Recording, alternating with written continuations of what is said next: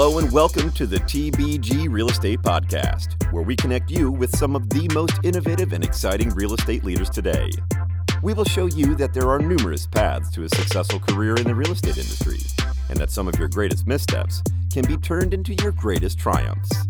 Without further ado, here's the head of TBG Real Estate, Chris Papa. All right, folks, welcome to this episode of the TBG Real Estate Podcast. I am your host, Chris Papa. And today we have a very special guest, Mr. Jan Smidek.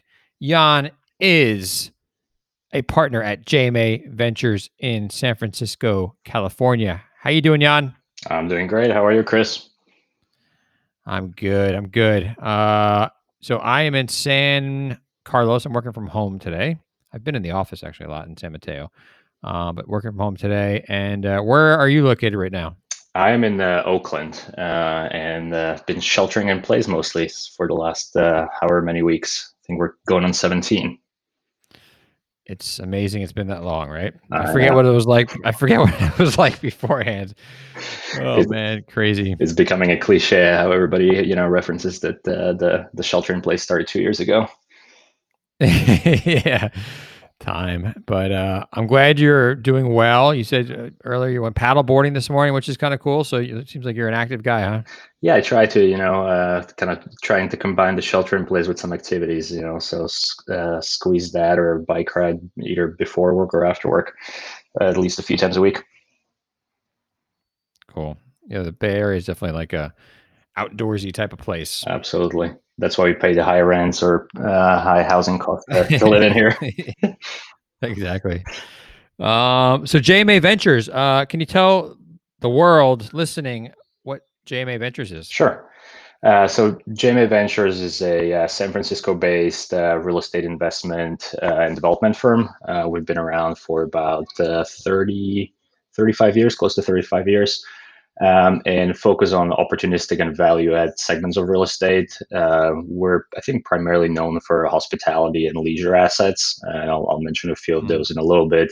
Uh, but uh, we span other product types as well. You know, we do pretty much everything but for industrial. Um, you know, don't do tons of um, um, uh, tons of retail. Um, but uh, other than that, we you know we're we're pretty diversified. Uh, we do like projects, which kind of goes back to the hospitality. We do like projects that uh, that combine um, uh, kind of operating aspects uh, as well as real estate, where you can really uh, create value on both the real estate side and the, the business end of things, which kind of led us to, to invest in things like ski resorts, restaurants. Uh, we own a marina in, in Lake Tahoe, and so on and so forth. So those are some of our more visible assets that we're kind of known for. Um, and uh, our geographical area is primarily West Coast. We have um, have historically had some assets outside of that, but uh, our kind of three main states that we invest in are California, Nevada, uh, and Arizona. Uh, the, the, the latter two are uh, you know fairly new additions uh, to our investment strategies. Um, and then in California, it's primarily Bay Area, Sacramento, and Lake Tahoe. Uh, so some of the some of the projects that uh, your listeners might be aware of in in, uh, in Bay Area include uh, the the Epic and Water Bar restaurants on the San Francisco waterfront, or the um, Fairmont at Ghirardelli Square. And then in Sacramento, kind of moving east in Sacramento, we um, a few years ago completed the uh, the Sacramento Kings uh, uh, Doco development, the uh, kind of mini mini Staples. Wow. And then kind of going up into the Sierras in, in Lake Tahoe, we own a few assets, as I mentioned, a marina, we own a lakefront restaurant, and um, a Homewood ski resort uh, as well. So uh, that's kind of uh, this, you know, that's JMA in a, in a nutshell. You know, team of about uh, 30 folks across the three offices, um, and yeah, that's about it. So when you, I mean, that, I mean, those are they sound cool. I mean, if I was going to, yeah, invest in real estate, I mean, it sounds better than whatever, like a little apartment building in Timbuktu or whatever. But like, yeah, you got ski resorts and and restaurants. I mean, that sounds like sexy real estate. I mean, do you get to? I mean, is there a difference in, I guess, the way you would invest in something like a ski resort than in an apartment building? Uh, yeah, in, in some, you know, in many ways, some of the same basic principles apply, but in in other ways uh, you know, we, we do focus on a business. So uh, all the ski resort investments that we've historically had uh, had both uh, kind of business operating almost kind of private equity component, uh, but also a real estate uh, component. So real estate development or some other way of um, of creating value on the real estate side. So instead of just kind of focusing on, on on the real estate aspects of a business plan, you kind of have to dual track both the, the real estate and business. So um, I think that's kind of the, the primary difference. Uh, and then obviously, uh, unlike uh, certain types of real estate, you know, office or, or industrial, you really need to think about the, the kind of the end consumer. Uh, and you're you're really running businesses uh, within uh, within your real estate. So mm. in certain cases, we we work with third party managers, and in some cases, we hire the teams um, and you know essentially the teams on on the property level report and work directly with us to execute the business plan. Uh, but you know, uh, it's a lot of similarities, uh, some differences. Very you know tends to be very uh, asset management intensive, as you can imagine. Um, and um, but you know, there's there's the fun in it. it. It's never never a boring day. The the the the variety of various calls I've gotten from our property management teams is uh, is stunning in terms of the issues that uh, that arise. So instead of the you know the uh, the clogged toilet or broken pipes that uh, the property managers on the uh, on the residential side get. we get the you know we you know a lift uh, is broken down or somebody got lost on the backside of the mountain. Yeah. Or uh, you know somebody drove a boat into a marina pier. So it's just different problems, uh, but still solving problems. That's pretty cool. I mean, I think you're the first person we've interviewed that's had like kind of the resorts uh, component to it, which is pretty cool. So, um, yeah, do you, did you do you get to like? I mean, I'm sure you have to visit the assets. It might maybe it's a little more exciting to visit the assets when it's like a resort than maybe like a C class apartment building. That, and that's that's what I thought when I uh, uh, you know when I joined JMA and I uh, I got, got pulled into as you call it sexy real estate. Uh, but as I as I often uh, often mention to to friends who ask me essentially the same, uh, when I before I joined JMA, you know, a little bit over a decade ago, uh, I I had a season with about 64 ski days.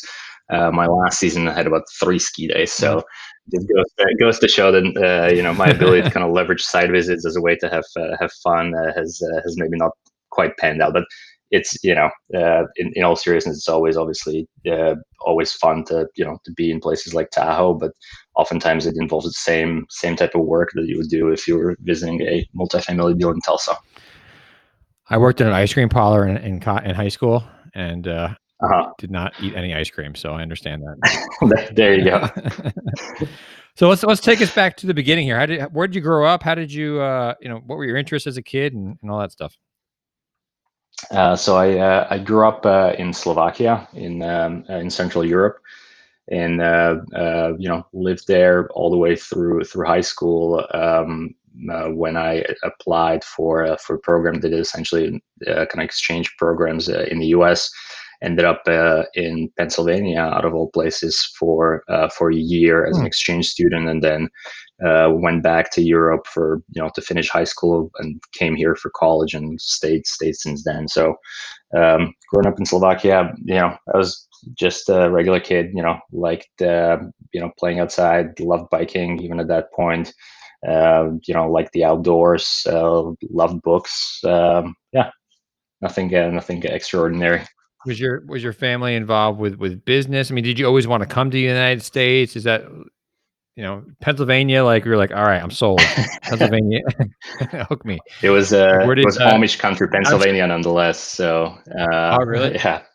I'm sure not every kid from Slovakia went to Pennsylvania. How did how did you get that? I mean, was that your desire? You wanted to, you always wanted to see what was out there and explore. Yeah, I was actually I was kind of following in the footsteps of my cousin who did something similar uh, a few years earlier. So um, I think that really kind of what sparked that interest. And then once I had that experience, you know, I, I really enjoyed the the U.S. educational system relative to, uh, to kind of the, the memorization based uh, system that uh, that I was uh, used to in in um, Central Europe. So um, uh, so yeah, that was kind of the initial spark. Um, and then yeah, my family, uh, you know, as, as, probably many of, of the folks that you you talk to either here on the podcast or or professionally, um, uh, my family had uh, some background in real estate. So uh, my dad uh, still is a developer. You know, after the kind of the end of communism in in Central Europe, him and his brother started a small development firm, and actually uh, you know, might I might trace some of the some of my interest in some of these more esoteric assets to, to back then because one of their first assets was a restaurant. So my kind of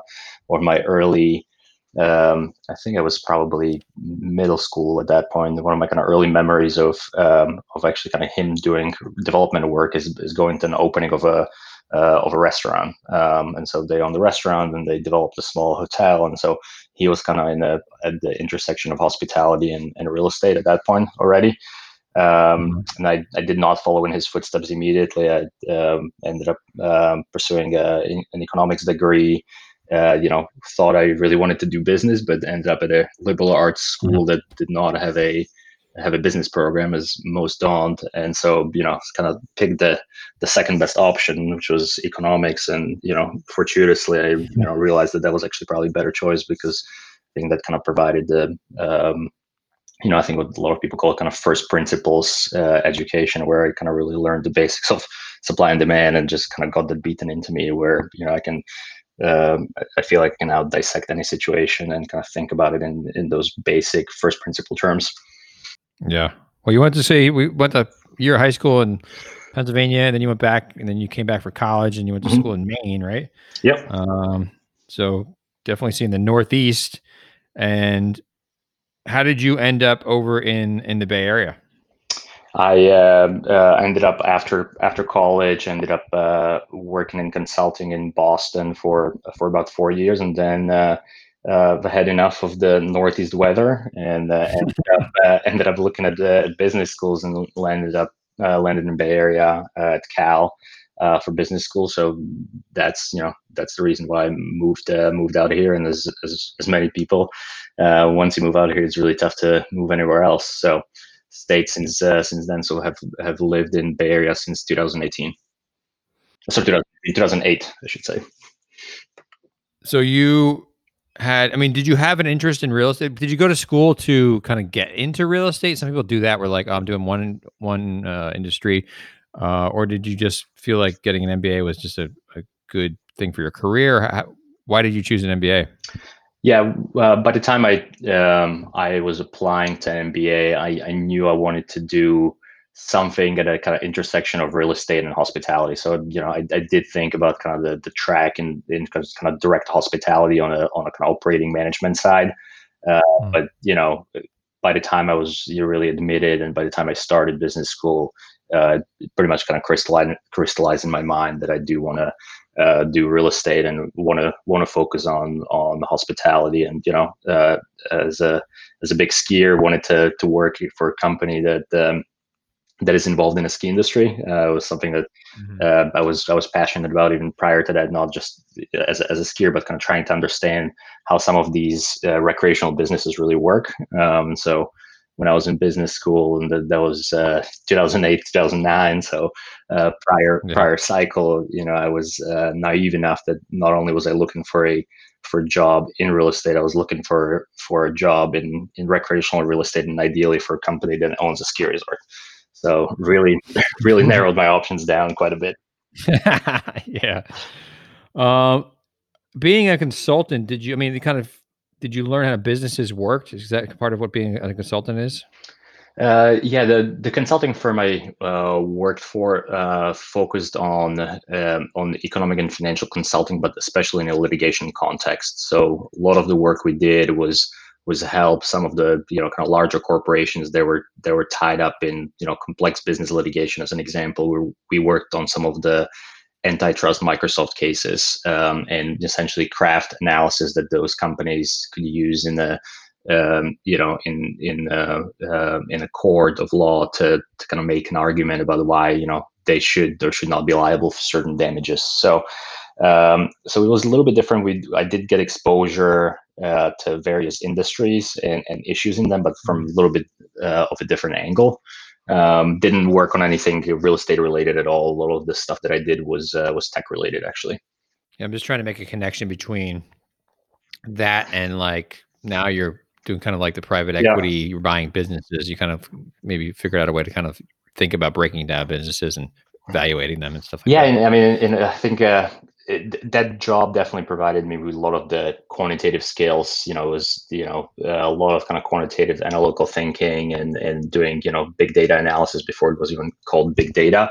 Uh, but in terms of kind of domain expertise, you know, I would say it was more of a detour in many ways. Um, you know, it was a very helpful detour, but it was not a straight line for me. Um, you know, it really, uh, I think that job uh, helped me realize that the skills I was using and the kind of the day to day was interesting, but ultimately I wasn't sure how much, uh, you know, how much impact in certain cases I was able to, to make on a, on a business. Um, you know, oftentimes those mm. cases result in, uh, those legal cases result in settlements.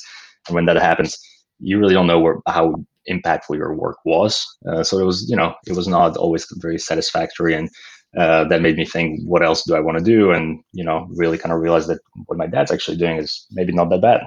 yeah. what did you learn in business school that you were didn't didn't know? Like, the, was there technical skill set that you were you picked up there that helped? I mean, for for me, you know, I I've I've grown up around real estate, but I never worked in real estate, so I had a lot of kind of d- domain um, expertise catching up to do. Uh, so a lot of uh, a lot of my peers um, at um, uh, at Haas were, you know, those that were going into real estate had some background in real estate. So that was, you know, in terms of kind of real learning, uh, that was, I think, probably the most that I've um, um I've I've picked up on. So. Uh, you know, doing case studies, you know, doing coursework, and really just spending time with folks who've had, you know, four to eight years of experience in real estate prior to business school uh, was was kind of the most helpful. You know, in addition to it's obviously what a lot of people say is uh, networking and kind of other social aspects of business schools. Yeah. That's cool. then when you, you came out during, you know, not the yeah. best time to come out of business school and then like oh, oh, 08, 09 area, how did you, how did you find a job? Did you, was it, was business school helpful in fi- helping you find a, a, role in real estate? I know a lot of, uh, I work with a lot of people coming out of different real estate programs, mm-hmm. like master of real estate, and they didn't, there, there wasn't such a great placement program out of school, right? So they're coming to me like, we're not getting any help. Was it? Did you find like there was a lot of? Um, I mean, Berkeley's obviously a great school. So was there a lot of companies that were looking to hire people out of business school? Um, there was not necessarily in, in, real estate. You know, I think as, as you you know better than uh, than than most, uh, real estate is just very kind of ad hoc. Uh, you know, most companies in real estate have kind of more ad hoc, you know, as needed um, hiring programs as opposed to kind of the more structured uh, you know hiring programs that um, some of the you know either tech companies or consulting firms or financial institutions have. And so you know mm-hmm. there wasn't a lot of uh, there wasn't a whole lot of um, on-campus recruiting. It was it was more about uh, the group which was about a dozen of us in our class who were going into real estate kind of working together to identify positions and uh, and kind of really network our, our way into the industry. Uh, so uh, the school was definitely helpful. It provided resources but uh, whereas I think for some other industries, it's it's literally the recruiting ha- is happening on campus, and it's kind of served to you in some uh, some shape or form. Um, for real estate, it was more about you got to get out there and, and and talk to people. You know, there were folks. Uh, as a classmate of, of ours who was uh, graduating a year before me. So he was coming out, you know, finishing school in 2009. So pretty much the worst time. Mm. And I think he did about 150 uh, informational interviews. Um, so wow. I, I, didn't do that many, but uh, you know, it, it, required, especially in those times, tons of tons of work. But in, in retrospect, especially as we're kind of uh, entering this part of the economic cycle, uh, the you know coming out of school and, and entering the the industry during the you know the 2009 2010 timeline uh, i think proved to be you know I think very very good timing in terms of learning lessons that uh, that I or you know we generally can uh, hopefully apply in this part of the cycle. Yeah. So how'd you get your role at JMA? Uh, there was, you know, as many things happened. It was uh, pretty serendipitous. Uh, JMA was looking for uh, for a summer intern, um, and uh, I applied. Uh, you know, made my pitch why uh, some of the some of the work that I did in consulting is directly applicable to uh, to what uh, what JMA was looking looking to do, and um, and got the summer position. Ended up kind of working part time through my second year of business school, and then uh, joined full time after I graduated business school. What is it like? And you're like, I love skiing. Hire me. What was it like? Uh... you're you're not too far off. was it like being, uh, you know, the first? Like, the, I guess you're kind of the low man at a totem pole. I get in a bit, right? When you're at one of these, yeah, of smaller shop. What, what kind of work did you do when you started out there? Yeah, so uh, obviously, you know, that being 2009, um, there wasn't a whole lot of acquisition activity going on uh, at that point. So it was really helping, uh, you know, kind of utilize, you know, essentially living up to my pitch to them, saying, which was uh, I have uh, quantitative skills that I've kind of honed in for four years in consulting and can help you kind of analyze business trends that you guys are seeing and maybe help uh, make some of the existing businesses um, on the ski side and, and otherwise uh, help them make uh, you know more efficient, uh, help you know help them make more profitable, find new opportunities by uh, you know working with the teams on site and working with our asset management teams to uh, to you know to, to, kind of find insights uh, that you can glean from the data. So so that was the pitch, and that's kind of what I did for the summer, and that's what I did for you know probably in, in initial year or two when as, as the market kind of started um, started bouncing back, and then uh, with the with the bounce back of the market and increase in transactional activity, starting getting more involved on the acquisition side, and then kind of continued, you know, up to this day, continued balancing both the asset management and acquisition side of the of the business. Yeah.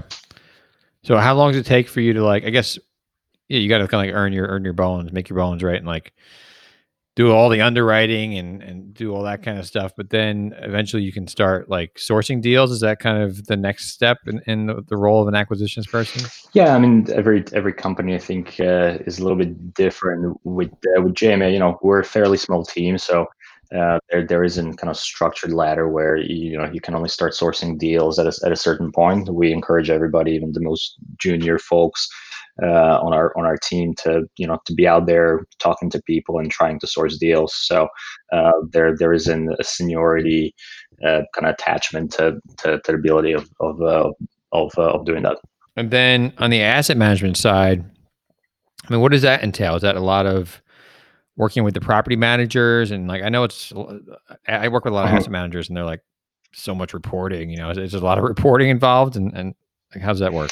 Yeah, so uh, I think that's uh, maybe that's the the area where having some of these more you know live assets, the assets that kind of live and breathe and, and operate as operating companies every day makes makes the asset management more more interesting. You know, as an example, um, uh, we are as I mentioned, we own a restaurant in Lake Tahoe, and I was um, I was on a on a phone with them yesterday when you know because of COVID we obviously had to rejigger our business as you're kind of hearing in, in, popular media and I'm sure from from industry people as well. Restaurants being some of the kind of most hit businesses um, uh, in the in the COVID environment have been working with them over the past you know three months to to kind of pivot our business model, uh, do the best we can in terms of uh, yeah, in terms of dining uh, at the restaurant. You know, we had to cancel a lot of weddings uh, that, that we had uh, we had booked, uh, but you know, kind of pivoted the business towards uh, towards more more dining. We expanded some of our seating outside.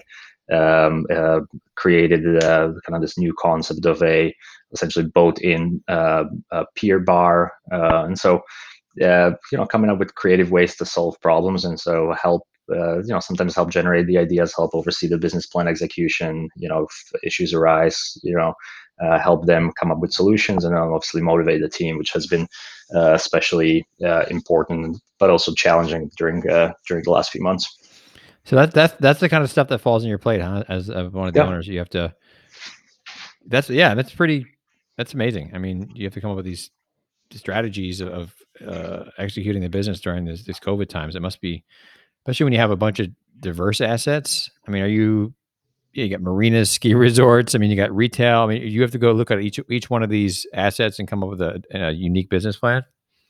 Uh, yeah, I mean, you know, I'm, I'm not the one that's I'm not always the one who's, uh, who's coming up with the business plan. We have uh, we hire great people on the assets, so so they are really driving the driving the boat that, that kind of serve to you know as a as a sounding board to bounce those ideas um, uh, off of me and, and work with them collaboratively to, to you know uh, to to execute it. But uh, yeah, many of our businesses are very different, and so you are coming with you know essentially kind of custom tailored solutions to to each of them, and you know that's true for for other partners at, at JM or other folks in the um, in, a, in a company uh, that are involved on a on the asset management side. It's uh, you know whether it's uh, hotels or if it's uh, if it's retail. All of those uh, all of those property types have been have been pretty challenged over the last several months, and coming up with with solutions that work fundamentally for the business plan execution, but also work relative to our capital structure on those on those assets has been something that we've been obviously just like everybody else pretty busy over the last few months, while obviously also looking at new opportunities. Yeah, it's amazing. Where I mean, so where where what's the direction? I mean, I, I guess it's hard to tell with COVID happening right now, but like, I guess pre-COVID, what was what was or and now, like, what what were you, was JMA looking at, and what directions were you looking at? Similar type of assets, and you said you you grow you've grown into two new markets. Yeah, so uh, we've grown into two new markets over the last probably you know four or five years, um, and uh, uh, want to continue looking at those markets. You know, we yeah, obviously we're continuing to be bullish on Bay Area and and, and California, uh, but you know there there are certain uh, um, certain trends and certain dynamics that I think are pushing people to move out of California and some of the you know two of the beneficiaries of that of the migration tend to be uh, Arizona and uh, and uh, Nevada, and so we've kind of identified those two markets um, as, uh, as places to to seek opportunities. So we're very much focused on those, uh, but but other markets as well. Prior to uh, prior to COVID, and, and we'll continue to uh, you know I think COVID might actually accelerate some of that um, some of those trends. So we'll continue looking at those, um, and then um, uh, we you know we continue to believe you know despite the impact that that COVID has on hospitality and, and, and leisure, we continue to believe in um, in kind of strong path for those for those asset types going forward. I think the trend of people, uh, especially higher earners, of spending more on um, um, on experiences and services uh, relative to to goods uh, is, is a trend that's you know uh, that's kind of fundamental trend that uh, COVID might might some somewhat slow down or you know put a put a bit of a pause, but that trend will continue, and uh, we want to uh, we want to invest in real estate in a way that benefits from that trend. What does a good deal look like for JMA? Like, what are you looking for in, in an asset to buy it? It's a, it's a good question. Um, so what we're looking is uh, we oftentimes look at opportunities um, where you really kind of have to solve some some problems. So opportunities that a lot of people are just going to look at and say, mm, not not for us. Uh, we we don't often enter kind of very competitive situations. Um, as I mentioned, we're you know kind of on opportunistic value add of the spectrum. So there really needs to be a problem, whether it's a development uh, or it's a it's a kind of repositioning issue, or uh, it needs to be kind of releasing play. There needs to be real value add for us.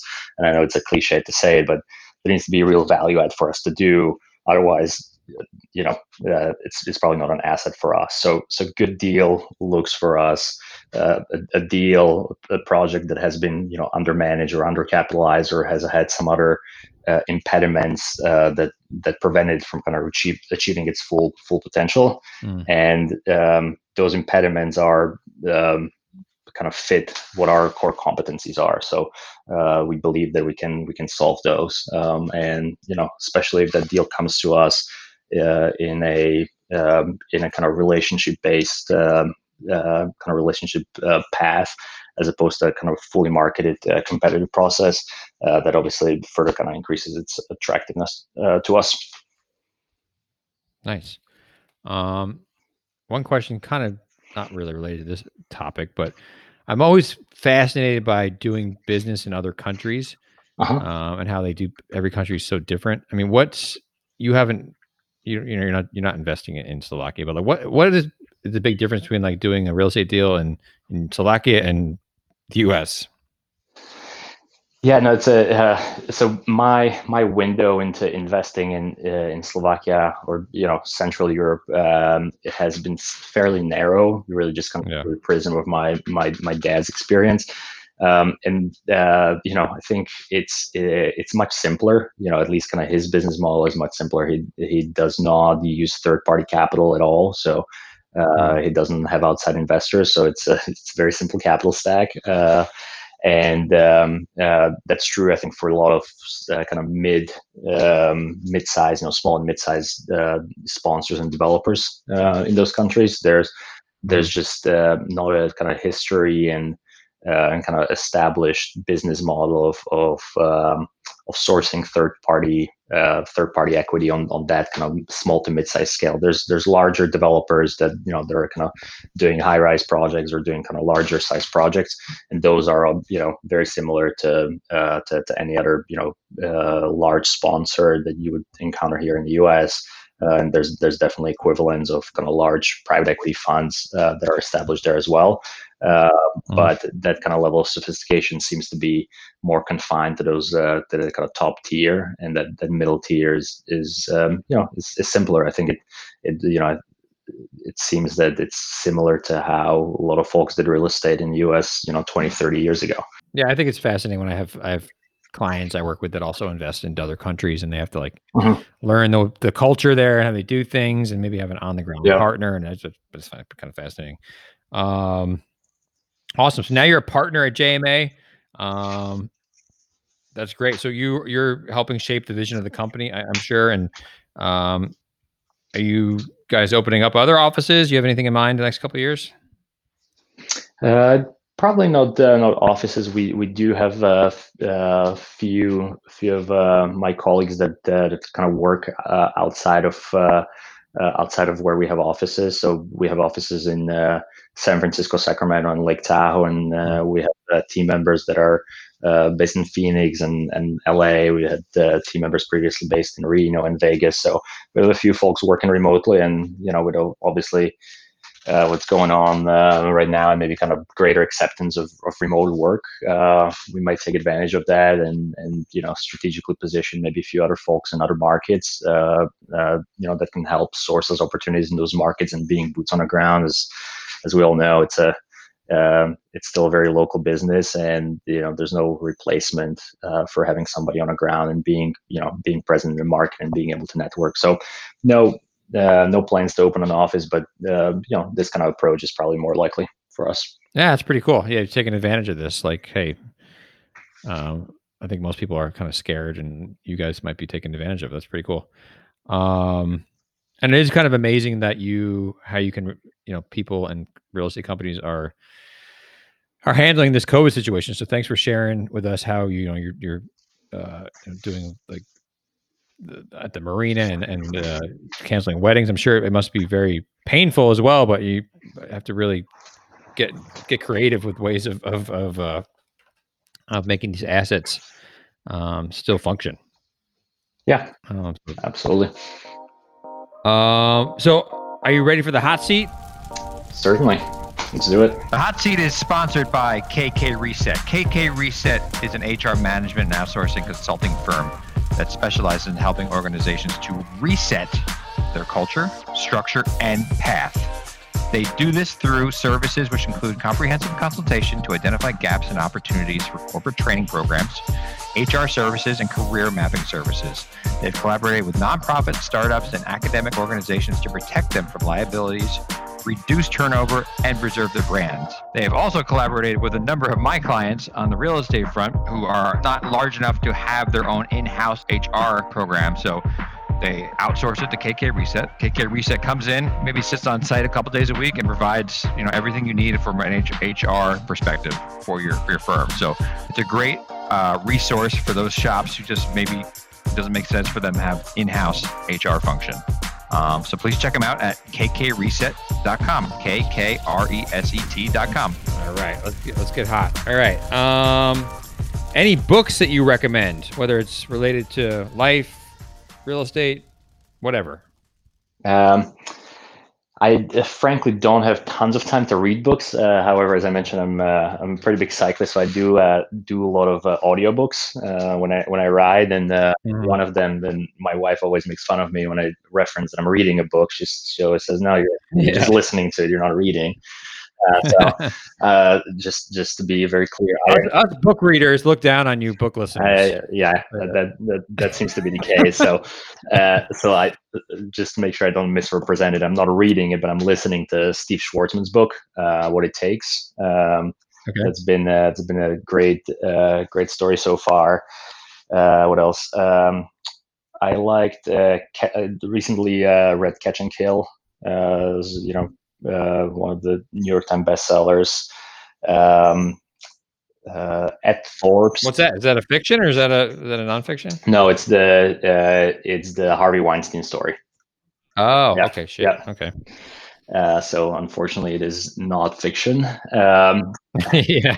Wow. Uh, and then uh, Ed Thorp's uh, "Man for All the Markets" uh, was one that I read uh, last year, but it was uh, that was probably one of the best books I've read in a in a few years. Of one Oh, really? What's that about? he uh, he was a mathematician, or or is I think he's still alive, mathematician, and he was a guy who invented or was one of the kind of first uh, folks who have kind of moved into card counting, and was banned from a lot of the Vegas casinos. You know, kind of really Oh, wow. applied mathematics and statistics to uh, to gambling, and kind of changed the face of Las Vegas gambling. And I think some of the game rules that are in place right now are direct result of his ability to, to kind of beat the game and moved into you know try to do the same thing with roulette and other other games but then he also um, i think what, what he's best known for is he started a um, and i'm blanking on the name of the fund it might have been um, uh, it doesn't matter but he started a, a hedge fund uh, it was kind of i think one of the Mhm. first uh, kind of quant hedge funds um, in the us certainly so uh, a fascinating life story kind of how he moved from academia to uh, to essentially gambling, to you know, realizing that he wanted to to use his skills in a in a different way than just uh, be in academia, and then move to be one of the kind of first quant uh, hedge fund guys. Any? I usually ask podcasts what podcast recommendation, but I'm going to ask you what shows are you watching since everyone's trying to find new shows during our quarantine. Anything good on TV? Yeah, I'm, don't watch tons of TV. You know, tend to do more you know Netflix documentaries. Uh, I do have to admit, kind of guilty pleasure. I did watch uh, uh, Tiger King uh, the, at the beginning of the uh, of the you know Yeah. uh, despite all of its faults, it was pretty pretty good entertainment. But uh, no no shows more uh, more recently. uh, I, I do listen to, to podcasts still. You know, less than uh, th- th- less Okay, than, less than I Which you did like? uh, when you know when I was commuting to work. But uh, uh, one of the favorite ones that I have is uh, I don't know if you know if you ever listened to Scott Galloway. Scott No, don't think I Galloway, not Galloway, Scott Galloway. Um, uh, he's a marketing professor at uh, Columbia uh, or NYU, NYU, um, and uh, he has he has a bunch of different podcasts. But there's one called Pivot that he does with Kara Swisher, uh, who's a, a tech business journalist, uh, and they just you know they just have great chemistry and kind of go back and forth, and it's very much business of technology, which is obviously very relevant for all of us in the Bay Area. Pretty cool. I haven't heard that one. Um, now you mentioned a couple things, but I'll ask you the question anyways. What do you like to do outside of work? So yeah, uh, outdoors, biking, skiing. Um, we have a three-year-old at home, so uh, Cool. so dealing with everything that it, you know that it entails uh, Yeah. is is uh, taking up a lot of the uh, out of work. Uh, They take up a uh, lot of time. Those kids. They, they do, yeah. So yeah, that's that's pretty much it. Cool. Um, what advice would you give to your 20 year old self? Probably, um, I think one of the things that um, as I started applying to business schools, for example, I, I realized is, um, was that I didn't really know how certain industries work at all, and so I wish you know I took some some some time, uh, whether it was kind of later in college or or even my kind of early days in consulting to to meet with people and kind of network with people in different industries. Um, Yeah. uh, you know, now through business school, I have connections and have friends in many different industries, and find it very uh, you know very interesting and uh, and kind of exhilarating to, to talk to folks and understand business issues in different industries. I, I wish I I kind of had the foresight to do some of that when I was when I was 20 and could you know leverage either my college network or you know even kind of family network to to kind of get talk business with with people who were you know 10 20 years ahead of me in in various businesses not just in a in a in the industry that I'm in It's so hard to find out like what other businesses are out there, Yeah. right? When you're 20 Yeah. years old. Like that's what, one of the reasons I got into recruiting. I didn't know really know what, what, I wanted to do. And I was like, I guess the best way to find out what different types of jobs are like to work as a recruiter. And so that's kind of how I Yeah. fell into it. Yeah, I mean, even Um, even even in real estate, right? It's uh, you have this kind of you know concept of real estate, but there's so many different uh, roles and so many different segments in real estate, and it's uh, from outside, it's very hard to uh, to know un- until you start talking to a bunch of people who are in uh, in the kind of different parts of the ecosystem. Yeah, like who would have known? Like, I, you don't think of real estate like, oh, the, a company owns marinas and ski resorts. it's like it doesn't, you know what I mean? It doesn't. You think of maybe an apartment building or a house or something.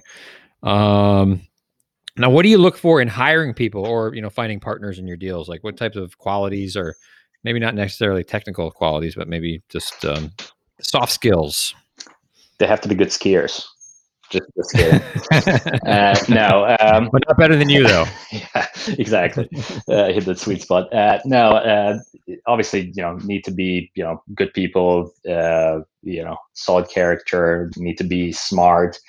Uh, you know, all the all the kind of basics. Uh, we we look for people who uh, who can wear many hats. You know, being kind of you know mid-size uh, shop. Uh, we need people that uh, that are able to do you know both acquisitions, asset management, can kind of jump into various roles and enjoy that, mm. enjoy that kind of change. That they don't they don't like being being kind of pigeonholed into into one area of responsibility and are kind of really willing to roll their sleeves up and, and really do do anything. So that's important to us. Attention to detail. Um, you know, that's that's something that obviously is when you're working with um, with institutional investors um, and working on some of these assets where um, you know oftentimes the the kind of the rule of 80-20 certainly still does apply, but you know sometimes you do need to get it to that 90% the, you know for the consumer to to notice if you're running some of these customer facing businesses.